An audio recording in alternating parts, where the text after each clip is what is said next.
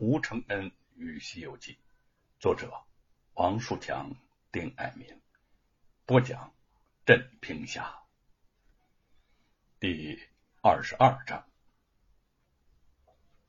北京城外的郊野之地是很荒凉的，从通州进城的道路两边，枯黄长草迎风摇曳，肃杀秋意凛然袭来。贼儿背着一个破旧的蓝布包裹，是汗尘满面的放步前行。他是从扬州一路来此，身上的盘缠已然剩的不多，又饥又渴，想找户人家讨点吃的。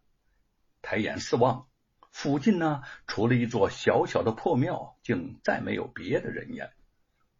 他正琢磨着。是到哪儿去歇歇脚呢？还是索性再赶他半天路进城再说？路旁的长草摆动着，忽然跳出两个人来。哎，你你你你们想想想干什么？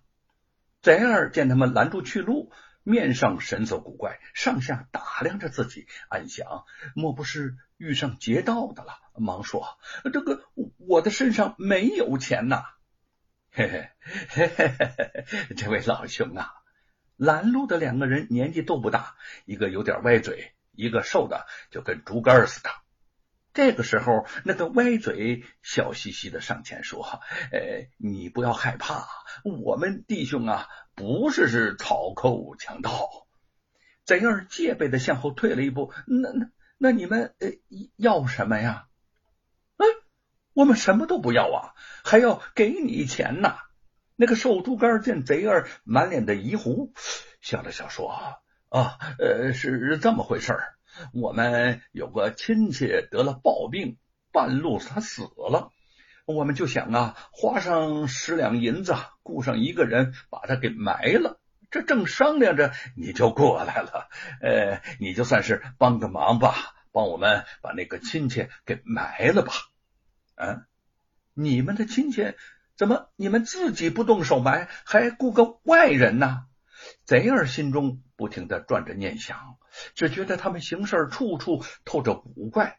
又听那个歪嘴叹了口气说：“嗨，话是这么说呀，可是我们心里难受啊，不忍心眼看着他他他就这么走了。”老兄啊，你就当可怜可怜我们弟兄，伸把手吧，也算是当积德行善了。说着呢，就把两锭银子递了过来。贼儿犹犹豫豫接过银子，紧张的心情缓和不少。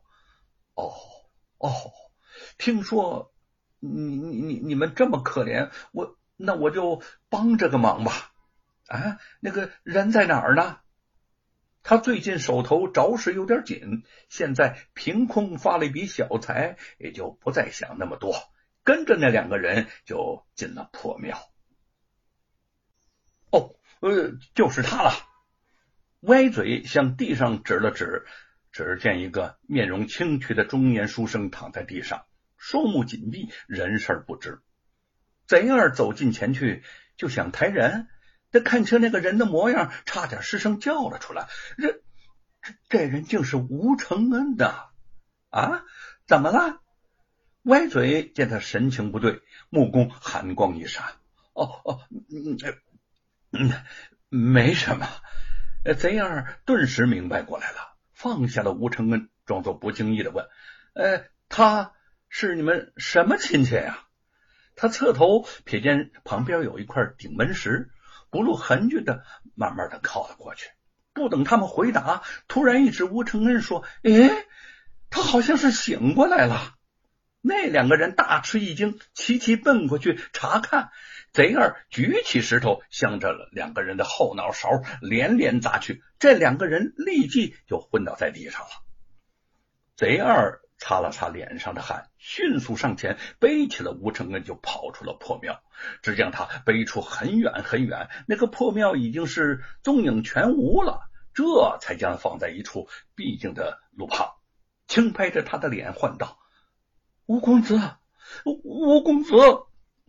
吴承恩悠悠醒来，眼前模糊的人影是渐渐清晰，凝成一张焦急关切的脸孔，他不敢相信的问：“呃，贼贼二大哥，是你救了我，呃，真谢谢你了。”吴公子，贼二将他扶起来：“这这是怎么回事啊？那两个人是谁呀？干嘛要害你呢？”我也不知道他们是谁。吴承恩揉了揉太阳穴，觉得头晕的非常的厉害。他早上从沈坤府中出来，在一家小酒馆中自斟自饮。不多时呢，便有两个人恭恭敬敬的过来抱拳施礼，自称是佩服他孤身退了安大兵，想要敬他一杯酒。吴承恩呢，不疑他有，那么一饮而尽。就此呢，这人事他就不知了。方才若不是碰到贼二，那可真是死都不知道这是怎么死的。嗯，那定是你的仇人想要害你。贼二皱起眉毛，哟，却又怕亲自动手惹出麻烦，才想到找个过路的人。忽然，他又哈哈大笑起来，哈哈哈哈！哎呀，真没成想啊，咱们竟是老相识啊！吴承恩头脑渐渐清醒，左思右想，觉得他说的不错，不禁一笑。贼二大哥，那你怎么又会碰巧路过这儿呢？难道真的是天意？吴公子，呃，说来话长啊。贼二的神情黯然。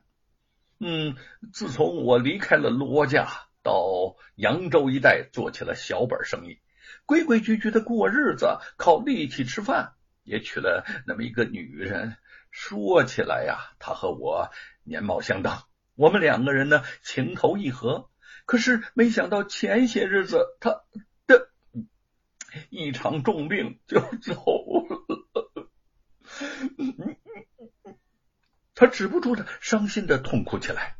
过了一会儿，擦擦眼泪，又说：“我我也想明白了。”我在罗家做事啊，干了不少的坏事，这是老天爷在惩罚我呀！扬州待不下去了，我这才准备到京城找些出路。嗯，二大哥呀，你不要这样自责了，你浪子回头，难能可贵呀！